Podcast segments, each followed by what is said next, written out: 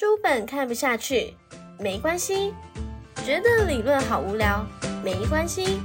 让我们一起用声音浏览书籍，越听越有趣，越读越 chill。用声音浏览书籍，让你有趣学知识，越读越 chill。我是今天的主持人张静芳 Lucy。那这学期月 chill 的第二集呢，想跟大家聊一下 podcast 这部分。就是大家知道这几年其实 podcast 还蛮盛行的，而且很多人在通勤啊，甚至在上班的中途时间都会来听 podcast。那今天呢，Lucy 就是想要介绍一本书，然后他就是在讲 podcast 的超级养成术。那我觉得听众朋友们可以把这本书当做是工具书的概念，就是如果你对于想要做广播，这一类的相关内容有兴趣的话，我觉得你可以去看一下，就是一个好的 p o c k e t 的进行大概是如何。那我们今天呢，就很荣幸的邀请到了书的作者黄彩英女士来到我们节目现场。王彩英老师呢，她有担任过杂志专栏啊、活动现场主持，甚至电台主播上面也有。我印象中，我那时候有看到相关的报道，我记得是教育广播电台，对不对？那时候教育广播电台，其实我现在也有在里面当外访主持，对对对对。然后那时候看到说，哦。好有缘分哦，对。那除了这部分以外呢，其实老师也有参加过，就是电视的配音制作啊，然后有获得北京影展的编剧入围。那其实在这部分的经验真的是很多啊。那我们先来请黄彩英老师稍微自我介绍一下。Hello，各位听众粉丝，大家好！今天很开心来到这个充满缘分的地方。那我觉得今天要跟大家来一块聊一聊关于声音产业这件事情，其实我是非常的开心的，因为我自己其实就非常非常喜欢人的声音、听声音、收集声音。而且我觉得声音啊很奇妙，像大家会开始听 podcast，我觉得有一部分原因是因为。之前大家都是在看影视，然后我觉得有点像是看到觉得疲乏了，所以开始对于声音这一块好像觉得说，哎，它其实有独特的魅力所在。然后我自己会喜欢广播，也是因为我其实从小就很喜欢唱歌，然后我很喜欢自己的声音。然后因缘际会下，我在国中的时候，我们有那种就是秀中之音，就是中午的时候会当那种 DJ，有没有？然后就开始觉得说，哎，广播其实很有趣，而且声音就像是那种。魔术师一样，你可以转变自己不同的声音。那想要请问一下您，就是您在主持啊、行销还有配音上面的经验都很丰富，那是什么原因让你踏入这个圈子呢？其实我自己是国小六年级的时候，我就很想要当节目的这种呃说话的人也好，或是做后置的人也好。那呃国小国小五年级那个时候，对于声音的想象其实是比现在更浓厚的，因为那个时候的电视基本上它还有收播的时间，所以它不是就是像现在这么的腐烂的会一直一直出现。换句话说，当时的广播其实比现在有存活的空间，因为现在的广播常被人家叫做是这个夕阳产业嘛，但当时。并不会这样学的。当时的呃学生在中午的时候啊，听广播节目也都会觉得是一种呃很有情境、很有氛围的事情。所以我那当年其实就很想加入，但是呢，我那时候去呃。台湾最大的中国广播公司，当时就是去做那个夏令营嘛，当小朋友，小朋友很开心，一进去，大哥哥大姐姐就很残忍的泼冷水，他就说，其实他们不需要本科系的学生，就是以后如果我要报大传的话，那他们不需要本科系的学生，那我当然就会觉得很奇怪啊，因为明明就是做传播的东西，为什么不需要传播科系毕业的学生？这个观点是怎么来的？那大哥哥大姐就分享，他们就说。其实你要想哦，因为当时的电台就是，呃，我想节目主持人其实也非常的有经验，因为学生电台有时候我们可能校庆啦，或是要去做一些什么呃活动的时候，你自己要架外场，然后把那个线牵来牵去，还要考很多的考试，然后呃内场也不是那么的简单，因为你还有一些现场的东西要做，所以当时就会觉得哇，节目主持人就像八爪章鱼一样，左手推 M D 机，右手推音响，然后呃可能还要就是接线或者跟这个 call in call out，你会随时把自己搞得非常的。忙碌的状态，我就觉得对，精神分裂。然后你除了就是要控场、控机器，你还要控制自己，因为像这样刚刚节目主持主持人讲的嘛，就是我们的声音要千变万化，因为我们要制造不同的氛围。毕竟听众粉丝他们是没有画面的，他们只能靠着声音，然后去想象我们带给他的场景，所以逻辑也要很清晰。那那个时候我就觉得，哇，广播人也太强了吧！当时听到的广播人的声音，其实是在更。字正腔圆一点，然后再更呃传统一点点的这种，很像什么哥哥姐姐说故事那种感觉，所以我就非常非常的迷恋。好，然后就那个主持人当时啊，我去参加那个节目的这个呃，应该算是那个夏令营，那个边的节目主持人就说：“你觉得这些很神奇，对不对？那你要想哦，你早上九点进来摸机器，你第一天也许会出 trouble，你可能会搞砸一堆东西，可能回溯乱七八糟，但是第二天、第三天、第四天，你一个礼拜过。去，就算你是机器白痴，你也该会了。所以这不需要一定是传播科系的人。然后再来就是，呃，你所谓的声音变化，其实是一种自我的探寻。如果你可以找到这种自我声音探寻的话，你也不太需要，就是呃，一定要是传播科系或者是广播电视电影学系出来的。那他们就说，所以他要的是什么呢？内容。就是他必须要是很扎扎实实的内容，就像我们节目主持人在做节目一样，会找很多的参考资料，会找很多的书。但不仅如此哦，还要透过自己的脑子去转换。所以他们希望是这种。所以如果你是体育系的，也许人家只知道呃球星受伤了，可是你可以告诉他那个球星哪一个位置受伤，他怎么样影响自己的比赛，怎么样影响整个赛季，然后会有什么样的变化。就算你是财经系最后一名毕业的，但你吊车尾嘛，没关系，你四年下来你也多多少少了解财经术语，所以这这些内容其实才是最珍贵、最宝贵的。那也因为听了这一席话，所以我后来就诶并没有去这个传播科系。我当时就想，那好吧，我最熟悉的大概就是练练文笔好了，所以我就是念了中文系。那也因为念了中文系，所以才会有其他的，比如说呃行销啦、企划啦、编剧啦这样子的机会。但不然的话，其实。呃，我应该会是单纯的就是传播，然后照着我原本小时候五年级的想法，就是传播科系毕业，然后当广播主持人。也因为我其实真的很爱广播，所以我大学的时候其实，在淡江之声，所以对于广播的这些呃学生的社团，我那时候就非常非常积极的去这个经营。然后也因为这样的关系，所以当时虽然大呃淡江之声里面有很多的是。不同的就是包括这所谓的专业的传播科系的同学们，但我毕业之后第一份工作就是广播，然后也是电台的这个呃老师啊助教推我去呃应征了那个广播的这个应试的机会。当时对我来说，我觉得真的是受到很大的鼓舞，因为就印证了当时中广节目主持人他们办那个夏令营所说的，不一定是本科系，而是你到底最后会端出什么东西来。对，因为我之前的认知也是哦，读传播其实就是要走相关的科技。那其实后来是到了大学之后，就很多的老师都说，其实你知道，像记者、像主持人，很多都是非本科系，可能是中文学系啊，或者是体育系啊什么的。可是我觉得，其实这种跨科系现在越来越流行的原因在于，像是 Parkes 他是说故事的人。那你有比人家更多不一样的经验，像是哦，你今天读中文系，那你是不是对于诗词那些就比较了解？那你可能可以可以针对这部分再去跟人家去多做讨论，而不是局限在传播这一块。而且现在我觉得它开始会很流行的，其中一个原因是在于说，因为是大家普通老百姓就可以做嘛，所以他可以把自己的人生故事也都讲出来，就不像是我们单单的可能。广播上面，大家还是会倾向于找呃传播科系的人，那他们所讲的内容或者是相关的东西，可能有时候听久会觉得趋近于一致。可是到了大众来讲的话，因为大家对于这一块接触不多，反而激荡出更多的火花，这是我觉得最近它会这么兴起，然后有很多人想做的一个原因。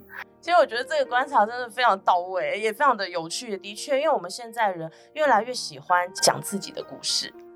我们现在已经很讨厌别人啰里吧嗦，就基本上想要当的是朋友的关系，远胜于去像以前大众传播科系，呃，应该说大众传播在教科书里面的定义就是要教育嘛、娱乐嘛，然后它必须是监察政府，所以它有相对的一个考试的规格。但是，呃，如果说今天我们是要在传播当中跟大家做朋友，就比较强调那种真心的互动，然后自己生命经验的一种分享，我觉得那蛮重要的。那刚刚老师呢，主要都是跟我们分享广播这一块。那刚刚 Lucy 自己是有讲一下我自己对于 Podcast 的一个想法，想要请问一下老师，您觉得这几年来 Podcast 的一些生态，其实真正看 Podcast 啊，Podcast 现在已经到了嗯二点零。为什么说二点零呢？是因为第一批在做 Podcast 的人，其实很多人都已经这个死在沙滩上面，哦，就已经太旧换新，很对，太旧换新，因为当。一开始的时候，大家觉得有一个新的设备，好像呃怎么样玩都可以。那当然，网络的世界也就是鼓励大家探勘，跟过去的呃广播的思维其实是很不一样的。我必须要说，广播跟 podcast 它是两个世界。虽然他们都是呃声音产业，但声音产业其实它是很多元、很多呃很多面向的。就像我们看电视或看电影的类型是很多的是一样。因为广播刚刚讲嘛，它是属于政府单位。那既然它是属于政府单位，它最重要的就就是它的这种呃考试的规格，就它必须是一个正儿八经的，所以你讲话，比如说像我之前在对比较严谨，然后我之前在央广的时候主持节目，呃私底下跟长官说话，问长官说，哎长官要不要吃苹果，就立刻被骂，那长官骂什么呢？他说，哎身为一个广播人，你平常讲话也要注意，所以你必须要怎么说话呢？长官。您是否要吃颗苹果？我妈呀，这也太做作了！但是这就是一个广播，大家想哦，就是全台大停电，是只有广播它会自带光、自带电，然后它可以诶，就是继续的把所有重要的资讯给大家。如果这个时候他的讲话不是那么的清晰，可能会让你更加的惊慌害怕。但 Podcast 不一样啊，Podcast 基本上它是大家的好朋友。如果你在 Podcast 里面用这么做作的声音跟大家讲话，我想你的朋友就跑走，对。大家就会想说这什么鬼啊？我就没有办法接受。那再来也是，就是你看他的访谈之间也是啊，就是嗯，如果是广播，他的 Q A 会变成是我问完所有的问题，然后对方回答，然后再接下来回我自己回应。为什么？因为要让它清晰清楚。所以包括很多的公家电台，其实现在很多还是搞这种模式嘛，因为。刚讲了，就是它是一个在灾难或是在一个呃教育的一个状态里面，要告诉大家很认真的事情的。但是 podcast 它是交朋友，所以他会在聊着聊着聊的过程当中，我听我朋友讲的那个话，哎，我很有兴趣，我就立刻插入，立刻跳进来啊！我哪会就是管他说会不会被抢拍，会不会两个人话呃话尾音搭在一起，会不会什么后置很难剪，不会搞这些东西，因为它就是一个自然，它诉求的是一种很自然、很清晰，就是呃你的粉丝坐在旁边跟你一起聊天的这种感觉。所以他们的表演形式其实差很多，那也包括其实像气化的书写、广播。如果你今天要去标呃广播的这个案子，我们大家都知道嘛，广播电台的案子大概在十一月、十二月的时候，节目主持人就开始搞真案。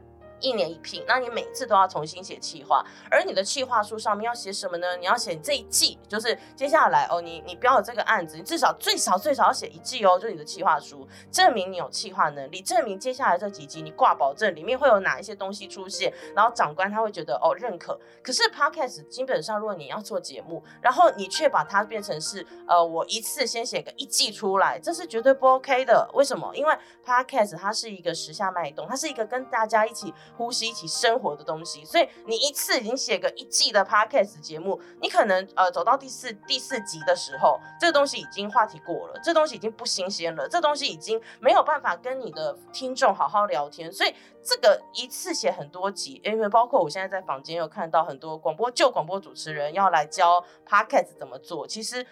我不能够一次教这么多气候的。我在劳动部里面就常跟大家讲嘛，就是你今天要去呃帮助民众，可能你要 p a r k 重新就业，那你不能够一次就是搞那么多级计划，你一定是告诉他基本计划怎么写，然后这个计划呢，呃，他怎么样去符合现在此时此刻发生的事情。所以他们从计划的思维，然后从制作的过程都不一样。你看背后的老板也不一样啊，广播电台背后的老板都是大众传播，可是 podcast 你是上架在。在哪？上架在网络，网络都是科技业，所以他们的两者的思维是有很大很大的不同的。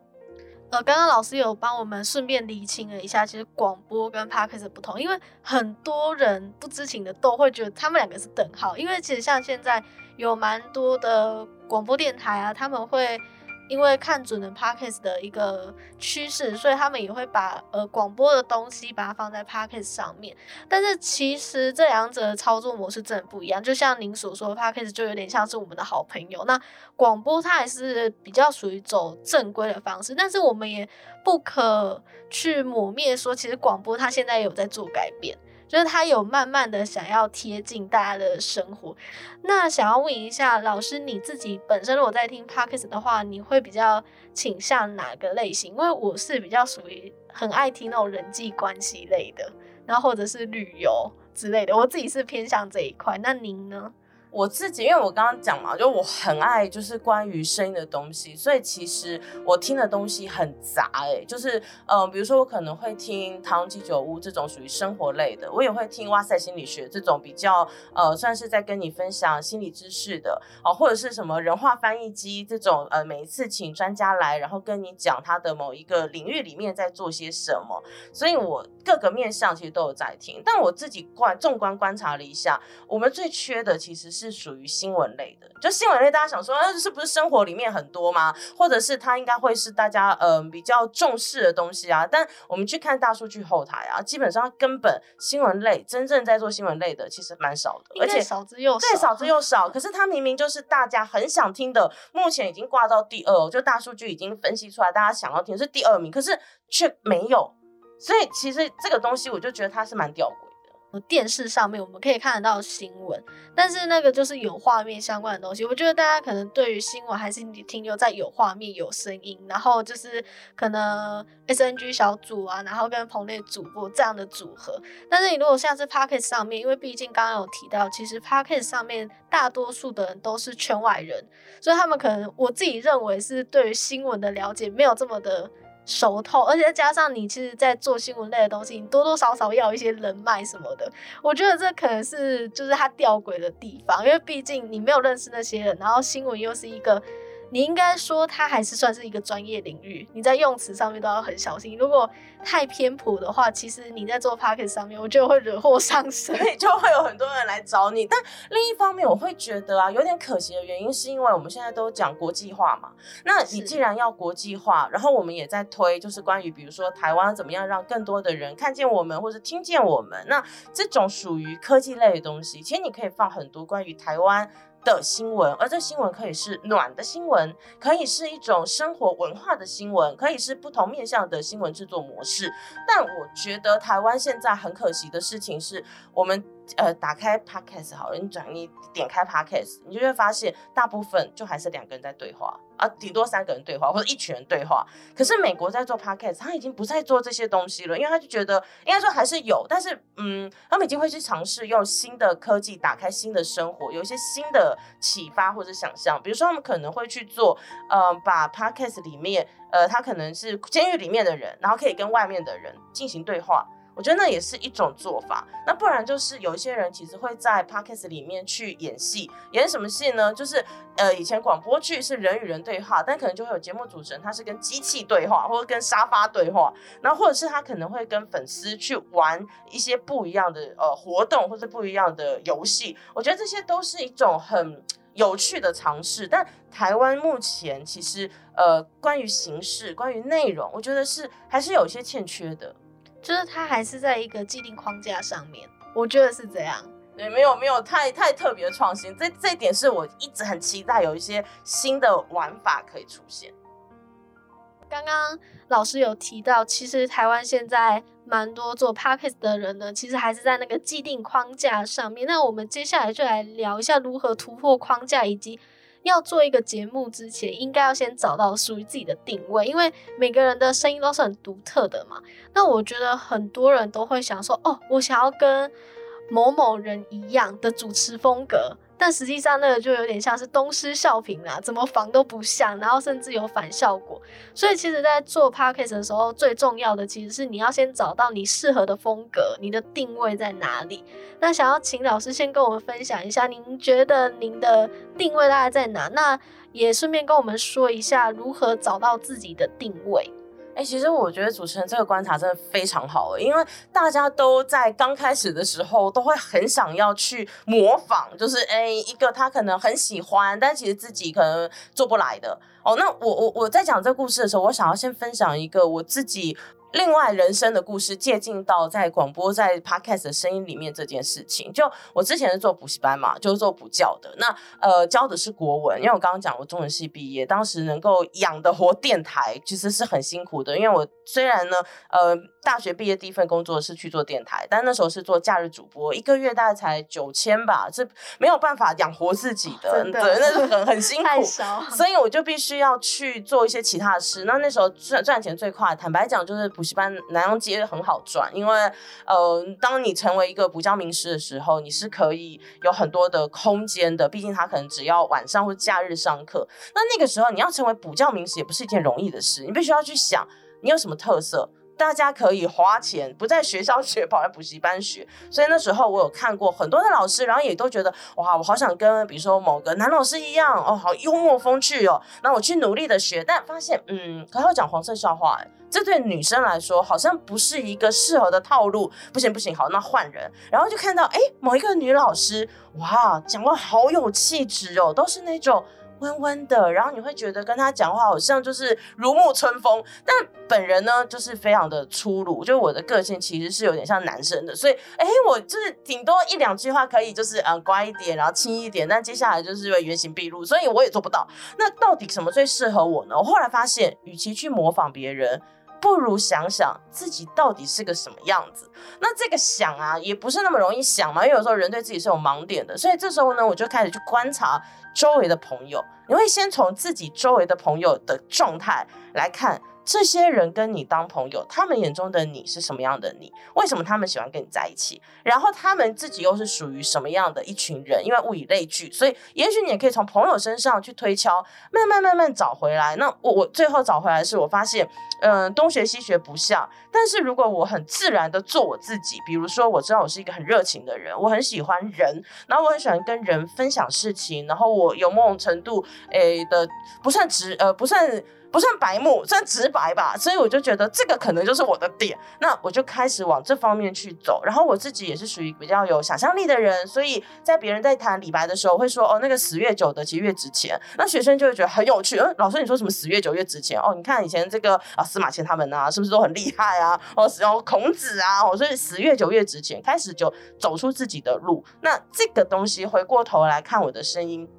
我就发现，所以啊，在节目里面也是，你要成为一个节目主持人，你有各种走法，可是哪一个是最适合你的呢？也许你可以跟我一样，看看你周围的人，看看他们为什么喜欢你，看看你是怎么跟他们进行互动的。我觉得这些都是一种呃，还蛮蛮蛮好的方式。那再来就是你自己的热情在哪里？你对于什么东西，你可能会话匣子打开，然后停不下来，然后你会一直很想跟别人互动。比如说像呃，我们看到这个台湾通勤台通，他们的这个成绩一直都是呃本来是比较后面的，然后慢慢近年来越穿越前面，越穿越前面。他们就很敢做实验，比如说他们可能会直接带着机器，然后他们就去访一个漫画店老板，然后人家还在营业中，所以别人别人会还书啊、借书啊，他跟老板聊天，也跟顾客聊天，这就是一种大家会觉得哦，台通不知道又要搞什么东西了，又要玩什么了，或者是呢，我有在观察一组节目，就是呃轻描淡写，轻描淡写，他们就是也是像呃学生的感觉，然后他们会做广播剧，广播剧也许不太长，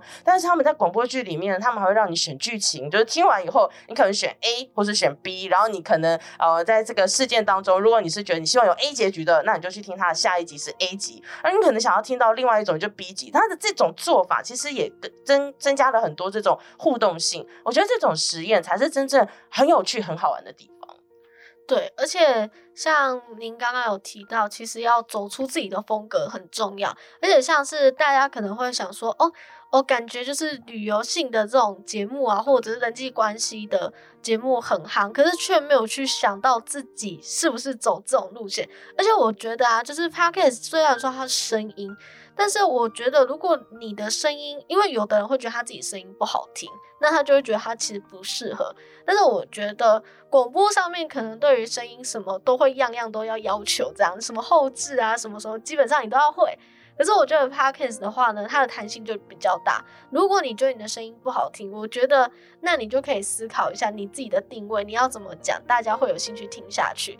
因为我有一个主持人，他就跟我说，他其实声音上面他没有像人家这么的好听，可是别人就有跟他说，但是你对于某某领域上面。你很有优势，你观察的很细微，那就是自己的优势来源。而且我觉得，就是 p o d c a s 要做的长久，真的要找自己有兴趣的，不然就是做没几集就哦，嗯，就嗯，哦，我做不下去，哎，怎么都没有起伏这样子。我觉得这也是要好好思考，就是要怎么写一份企划书的原因。因为大家都觉得说，哦 p o d c a s 就是想到什么就做什么，可是这样其实那个节目就会很短命，真的 会很短命到不行。这就是为什么 p o d c a s 会。一直换，一直换，一直换。那想要请老师跟我们分享一下，就是像 Parker 上面的企划书，大概要怎么写，去规划一下会比较好呢？其实我会建议呀，在做呃 podcast 的企划的时候，刚刚强调了，他很重视人的味道，就是跟人进行互动这件事情。所以，如果你今天呃要开始做 podcast 的时候，你的原因竟然是因为大家都在做，或者是呃因为某一个东西，呃可能我在美甲业，然后我看到另外一个美甲业的美甲师他在做，哇，他做的很好，所以他的美甲生意起来了，那我也做做看，这种都不会成功。为什么？因为做 podcast 一开始你很孤单，你是有一点孤。独的，因为茫茫网海，谁会知道你？所以你其实要需要一些时间进行经营。那这个经营是累人的，却没有办法马上看到回馈。所以如果你没有一定的热情，想要跟大家分享什么，你很难帮自己支撑下去。那再来就是因为刚刚有讲 p a c k a g e 它是人的关系，就是什么意思呢？我们现在人啊，越来越。啊，茫然，比如说像早期台湾前烟角木嘛，你就随便努力，随便成功。可是现在还会有人告诉你哦，哎，你不要努力错方向哦，你努力错方向，离成功越来越远哦。所以大家会觉得这是一个很空、很忙、很内心很需要陪伴的时段。嗯，从以前嘛，你看这些呃，这个我们讲乐龄长辈，他们可能去爬山、去骑车，不见得需要听音乐。但是现代人，你只要看他是个年轻人，他一定。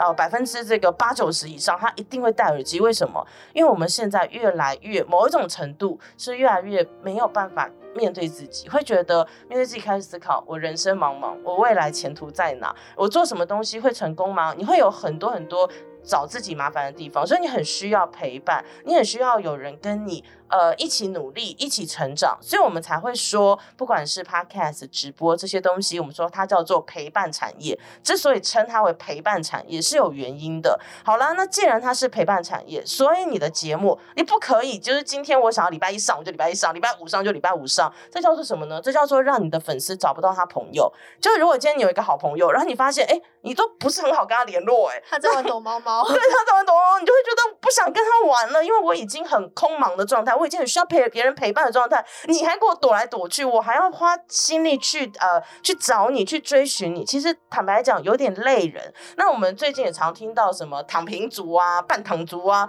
其实也都是刚我讲的这种心理的状态嘛。那既然是如此，你要让他轻易简单就可以找到你。所以如果你已经决定我要礼拜几。上架，那就请你固定每个礼拜去跟他去更新他，不要让你的朋友找不到你，他就会觉得如果我都找不到你，那我就让别人来陪我好了，反正你好像也没有那么的在意我，所以你在做这个计划的时候，你一定要想好。我的节目适合什么时候进行收听这件事情？比如说，可能你做食物的节目哦，那你的这个诶收听的上架的时间，你可以放在一些那个晚餐啊、午餐啊、早餐啊等等之类，你可以先想好，然后并且选定那个你喜欢的时间。但也许有人会说，网络上不是就是这么的自由，也没有规范啊，也没有什么制作人规定你就是你一定要交多少个小时的东西啊。但事实上，越自由，我们就越需要那个。追寻那个陪伴的感受，所以 podcast 的节目也是一样。就我们决定好什么时候上架，就是什么时候上架。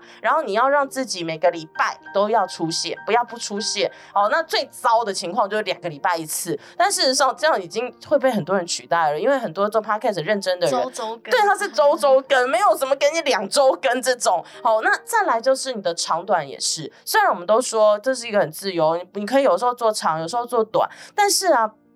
什么时候做长，什么时候做短？好，你知道，如果说呃，你今天都是差不多固定的时间，然后偶尔呢，哎，今天作者自己有些话想讲，短篇集哦，那叫做惊喜，或者是呢，今天有一个什么特别的啊来宾，特别的一个什么样的计划，所以我做的比平常长，那个叫做惊喜。但如果你每一次都不一样，那就叫惊喜啊。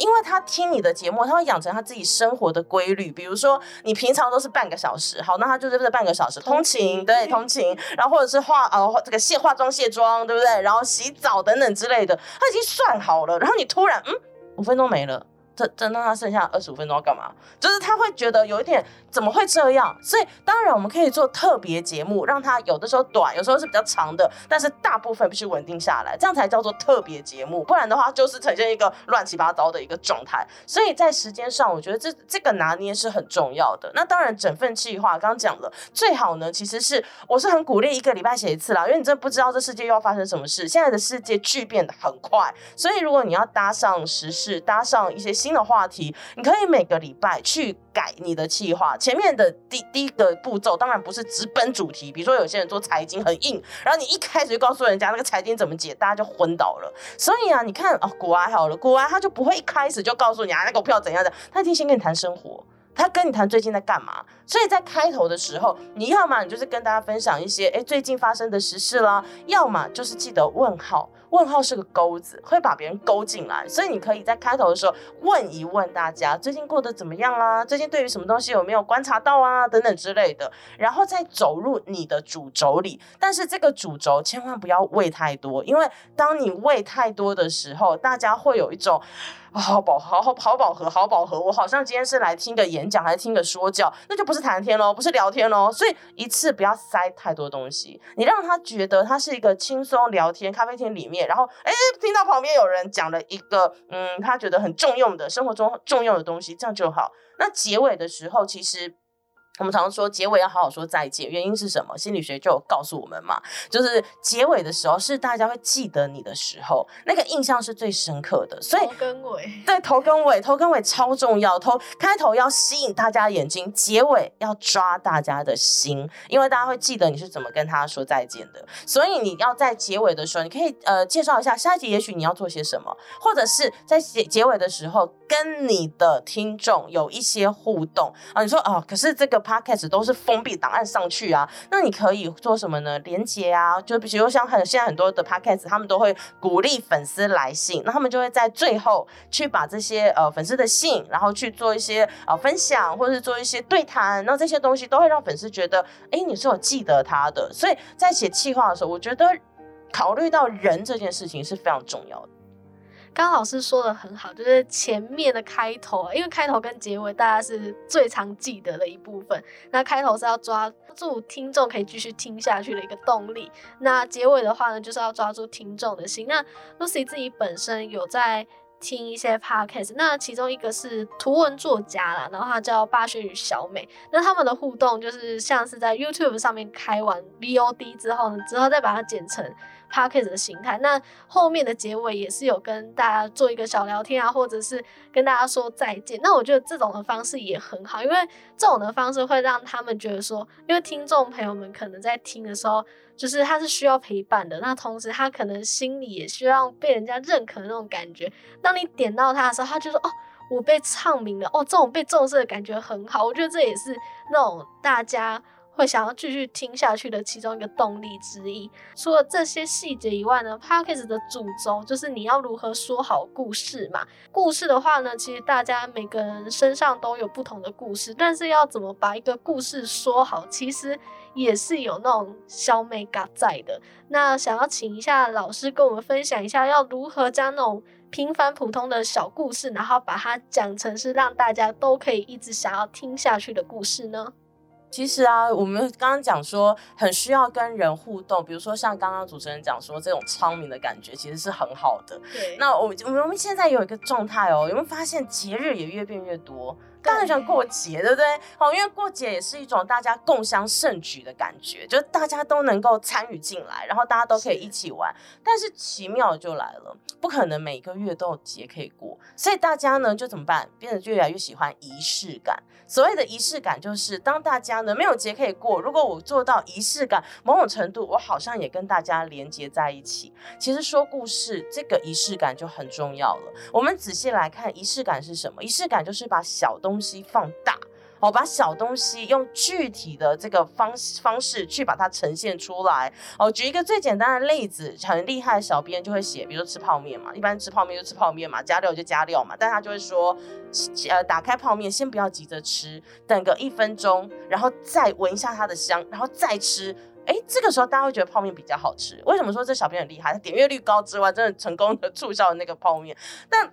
大家为什么会买买单呢？为什么会觉得这个不错呢？因为第一个有画面感，所以你一定要让大家有画面感。有画面感之后，大家就有参与感，让他真的觉得自己就是置身在这里面，然后好像真的可以感受到某一种氛围、某一种状态。所以，之所以仪式感重要，是把大家带进来，而这个仪式感要展现出来，我们就很需要用画面，不断的用画面让大家是有感受的。所以，举一个。好，我的老本行，最最最这个基基基本的东西，就是我们常说啊，以前小时候写作文，无感。很重要，要写在作文上。为什么？因为这样的话，你的读者才会跟你同在。其实今天做广播、做 podcast 也是一样的道理。因为如果他只有声音，他没有画面。哦，你说那个厉害的主持人，他可能会做连接，就是啊，比如说教这个健身的啦，他就会让你有个连接，看到哦健身的便当怎么做等等之类的，他可以有一些连接出去。但是在那个当下嘞，我们回归到主轴，是那个当下怎么办？在那个当下的时候，呃，讲故事，你眼睛看到什么？那你就要让你的听众真的好像他看到某个画面，你闻到了什么？你要把这个香味或者这个气息、这个味道给描述出来啊，或者是你吃到什么，那个感受是什么？你咀嚼上它它的这个清爽感还是怎么样？你在这个环境当中，你可能会听到什么？然后你自己呢会碰到什么？哦，呃，这个温度啦。哦，或者是这个冷硬啦。当你把五感可以用说的把它说清楚、说明白，你的听众、你的粉丝就会在你带引的世界里面跟你感受同样的东西，而这个时候他跟你的故事就产生了共鸣。而我们要的就是这个共鸣感。当你有了这个共鸣，你就可以带着你的粉丝、带着你的听众去你想要他呃观赏的风景。哦，我觉得那是非常非常重要的东西。那。除此之外，我们讲说五感你要并成之外，有个东西我很想跟大家就是分享，有一个故事我非常非常喜欢，这个故事火红到呃，它曾经变成我们的国中会考的题目，那叫做老虎还是美女。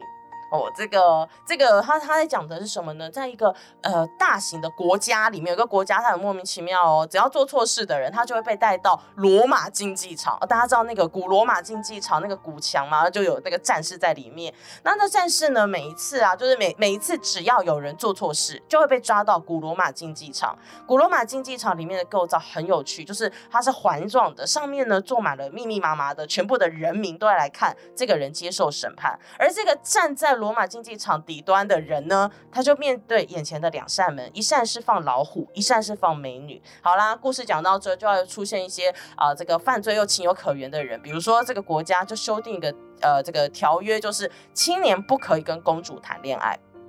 但如果要让故事继续下去，哎，大家说会怎么样？那就是公主一定要跟这个青年谈恋爱，而且一定要被发现嘛，对不对？好啦，这个年轻人果然呢就被这个国王知道了，所以要被抓来。那国王又很公平，他就找了全国最凶猛的老虎，好，然后这个打算呢，这个来好好面对这个年轻人。那这个老虎呢有尖锐的这个爪子哦，尖利的牙齿哦，这个可以一出来就立刻把人撕烂的那一种。那另外呢有一个这个公主。可是呢，公主不能跟年轻人在一起，对不对？所以另外门后面要放另外的美女是什么呢？国王想了半天，跟我女儿一样美，这很难做到啊。好吧，如果一定要跟我女儿这个一样美的，那大概就是勉勉强强公主旁边的婢女。好，那这个时候我要请这个所有的粉丝帮我想一下，如果你是这公主，你位高权重，你有没有办法可能在年轻人选择之前知道门后放什么呢？哎呀，这果然大家听节目的人都很聪明。这其实啊，的确就像你现在想的，公主当然知道嘛，很快就买通了，对不对？买通了之后呢，那一天年轻人执行的那一天，公主也在现场。好，那公主坐在看台上，跟着鼓噪的人群一起欢呼。大家呢，眼就看眼睛看着这个年轻人，很害怕的，呃，面对了两扇门，空气中凝凝结着一种哎凝凝重的气氛，仿佛呢，这个大家呀都感受到，等一下即将会有一个血血腥味窜出来。公主呢，看着年轻人，年轻人看着公主，公主左手悄悄的一指，因为两个人谈过恋爱嘛，所以这个年轻人当然知道公主想要告诉他是哪一扇门。好，年轻人决定相信公主。这时候我又要再请粉丝帮我想一下，如果你是这个公主，你会希望你喜欢的人打开门被老虎吃掉一了百了，还是打开门呢是那个婢女？哎，那个婢女你不要忘记喽，之前呢你们偷偷约会的时候，那个婢女就常常带着你喜欢的人远远的走过来，两个人有说有笑，然后才到公主面前，才到你面前。那如果真的打开门是那个婢女？年轻人跟婢女在一起，每天在你面前这个恩恩爱爱，你不会觉得很痛苦吗？如果是你，你会一想要打开门是老虎一了百了，还是打开门竟然是那个婢女？虽然很痛，但是成全他们呢？好诚实哦，反正现在我们也看不到你嘛，你就诚实的帮自己做一个选择吧。好啦，那接下来我要告诉大家结局会怎么样。年轻人呢，站在罗马竞技场，脸上的汗呢扑噜扑噜的掉。他真的很害怕，但是他决定勇敢的相信公主。于是乎，他一步、两步、三步、四步，接近了那个门。门，奇怪，啪！故事在这边戛然而止，这故事就没有结束，停了。这故事到这边，就是直接这个就可以转场。哦，就没有没有任何的后续。哦，为什么它可以流传下来？因为它开放，它是一个开放式结局。我们其实喜欢参与故事，我们其实喜欢对有问号的东西，呃，特别的去讨论它到底会怎么样。要相信公主吗？不要相信公主吗？公主讲真的讲假的？那之前因为它变成作文考题嘛，所以也有人就写啦，那个门是任意门啊，所以这个年轻人就去了任何地方，他想要去的任何地方。也有人开玩笑说门后面是国王，打开门竟然是国王哦，所以这个两个人在一起等等之类，有各种的说法哦。那但是这故事好玩就好玩在它其实呢让。大家都有了一些思考的呃面向，所以我觉得无感再加上问号，以及你会。跟你的粉丝进行这种对话，像刚刚在这个讲故事的时候，我也尽可能的跟粉丝们 hello，跟你们在进行对话，所以就希望可以让大家是一起进入这个故事里面的。那当然，这当中也包含了，比如说你讲话的快慢，或者声音表情的表达，我觉得这些东西也都是可以去去寻思去玩的。好，那 Lucy 刚刚呢也是在旁边很仔细、很仔细的听，就是被老师所说的故事给吸引住了。那我觉得老师刚刚也是为我们做一个很好的一个范本，就是去带领着我们去看一下这个故事的内容，甚至就是。因为它是开放性结局，那我觉得刚刚老师的这样子的描述上面，也可以诱导我们去思考这样。而且我觉得，其实当你要做一个主持人，你不仅要会说故事，你还要有好奇心。如果你今天有来宾的话，因为毕竟我想啦，就是 podcast 的话，如果大家都只听一个主持人的声音，我想必应该也是会听你啊。这就是为什么我们。每一集都会邀请不同来宾的原因，因为其实要有这样才会大家才会想要有听下去的一个动力。那想要请问一下老师，就是在邀访来宾这一部分啊，你觉得在谈论上面需要有哪些注意事项？因为其实大家可能会想说，哦，就用好朋友的角度去谈天就好。其实不能说都是错，但是也不能说都是对。主持人这个问题真的非常好诶，因为其实我之前啊有在这个皮克邦跟一个主编聊过，然后那个主编他给了我一个哦，我觉得好聪明又好有见解的一个建议。他说，其实他每一次呢，因为他呃皮克邦现在也想要让更多人认识他嘛，所以开始在做 podcast 啊直播啦，他们就在讲。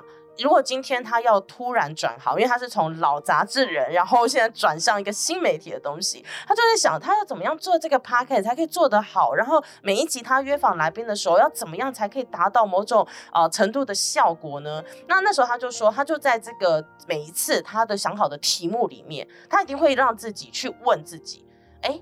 我有没有办法？就是这个题目问十个问题。我问不问得出来？为什么要这样说？因为刚刚我们主持人也说嘛，就是要有好奇心。所以如果他对这个主题，他可以有十个问题，那就代表哦，够了，够了。他对这个主题其实已经有累积一定程度的好奇，所以他就可以去挖。那他就说，如果他发现他自己没有办法问出十个问题，那他就会决定，呃，也许这个计划他必须要暂且搁置，因为他可能第一个是他没有那么的熟，或者他还没有那么的喜欢，他没有办法对这个东西产生很浓厚的兴趣，他做不到，所以他就决定他先。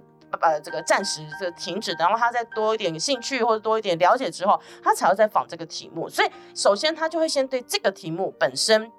他是不是能够问到这么多的问题？那接下来呢？接下来他就要把自己归零，什么意思？因为你看哦，一个做老杂志的这个主编，他什么没见过？这种知识性杂志，他早就熟了嘛。对于很多的新的科技或新的东西，他一定非常的了解。但是呢，在做节目的时候，他把自己归零。什么叫归零？就是归为一个素人，对这东西似乎仿佛不曾了解啊。为什么要这么做？哦，有没有某种程度以前呢？这个会讲说是这种装笨。好，那装笨的理由是什么？因为要跟粉丝同在，因为现在能够跟这个所谓的专家学者对话的人只有主持人，所以主持人如果太高。不行，因为粉丝可能根本不知道你们在讲什么，讲那么有趣。在开了一个私下的那个聊天室。对对，没错，所以他就必须要让自己想办法拉下来，拉下来。明明主持人知道，但他必须要让自己稍微归零，然后当做他是这这一群粉丝的发言代言代言人，然后去问哎这些问题，然后让他重新的让大家了解哦哦，原来是怎么样对这个议题入门，然后慢慢的一点一滴的知清楚的知道这些所谓的专家学者呃。告诉他的一些内容，这样比较能够帮助粉丝去跟这个主题能够结合在一起。举一个例子，好，就是财经。其实财经的话，我觉得他们的主持人不会说不懂，但是他们为了要让听众朋友们懂，或者是观众懂，他们其实要假装就是自己什么都不懂的状态去问，因为这样子才能够。应该说命中红心才是听众朋友们想要知道的一些内容。你如果原本就假设哦自己都懂，那你们问的是一个更高阶的东西，那就像我刚刚讲的，就是开了一个私底下的小视窗。对，这样其实反而会造成反效果，而且长期下来，大家会觉得哦你的节目讲的东西好深哦，听不下去。尤其是 podcast 的的这种类型，它其实本身就是以陪伴为基础，还有就是你可以利用短短的时间就可以吸取到知识，所以大家真的在邀访来宾上面还是要注意一下。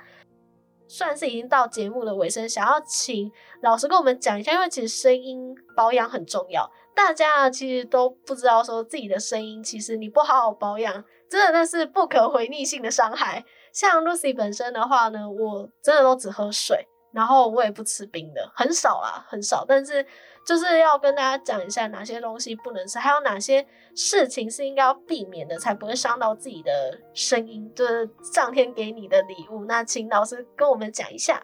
哦，主持人真的是很优秀哎，因为这个 这真的是好难呐！我必须要坦白承认，我是一个超级不乖的家伙，就是我很喜欢吃麻辣锅，然后我很喜欢就是搞一些无为谋为的事情。那呃，但是我呢，我觉得三折肱而成良医吧，因为我曾经差一点失去声音，所以对于这一题，我就是很能够跟大家好好的做分享。差点，我觉得声音坏掉就真的会让人有一种绝望的感觉，就莫名的。所以人家讲说声音很像是。灵魂深处发出来的东西，我真的很认同哎。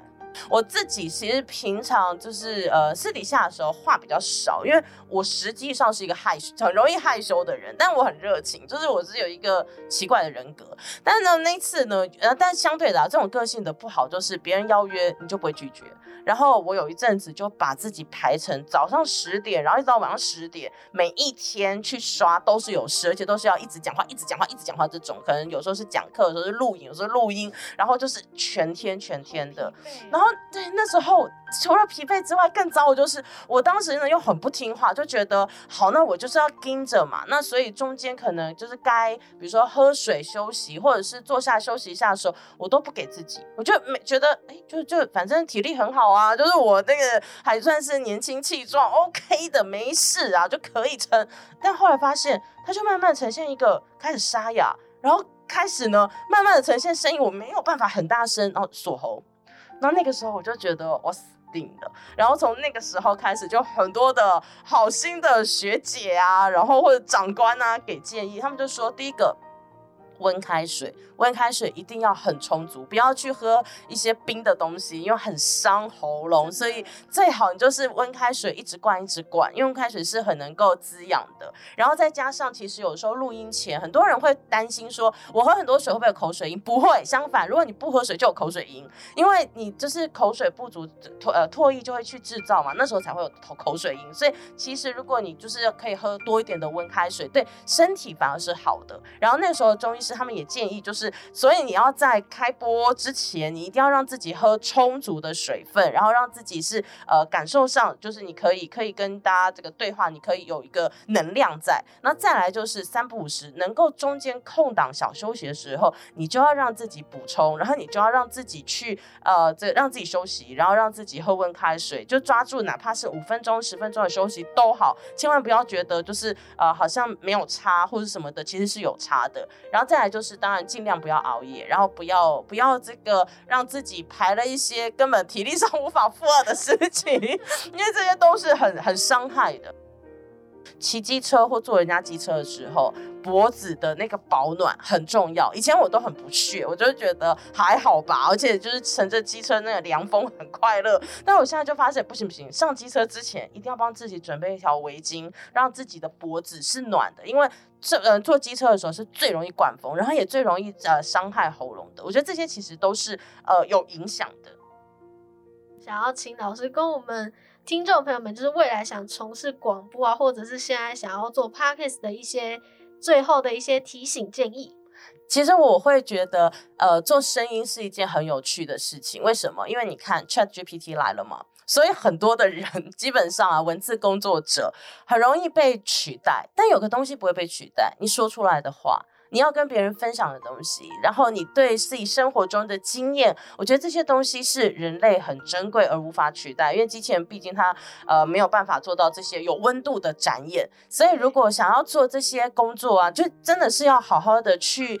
爱惜自己，爱惜自己的生活，然后爱惜自己所拥有的一切。最重要是你的自信，因为怕不怕麦啊？这个其实影响很大。当你害怕麦克风，某种程度你对自己没自信。而你如果对自己没自信，你的听众、你的粉丝会感受到你的没自信，那没有办法去跟你有更多的信任，然后交谈。所以我觉得这会是一个很可惜的事，但反过来，如果你对于自己的声音啊，或者是你对于自己这个跟别人分享某件事情，你是有自信的，对你自己这个人你是有自信的，你就会很开心的去分享很多你的生活的故事、生活的经验，让你的粉丝相对可以感受到。我觉得那个正循环其实是大家现在都还蛮需要，也蛮喜欢的东西。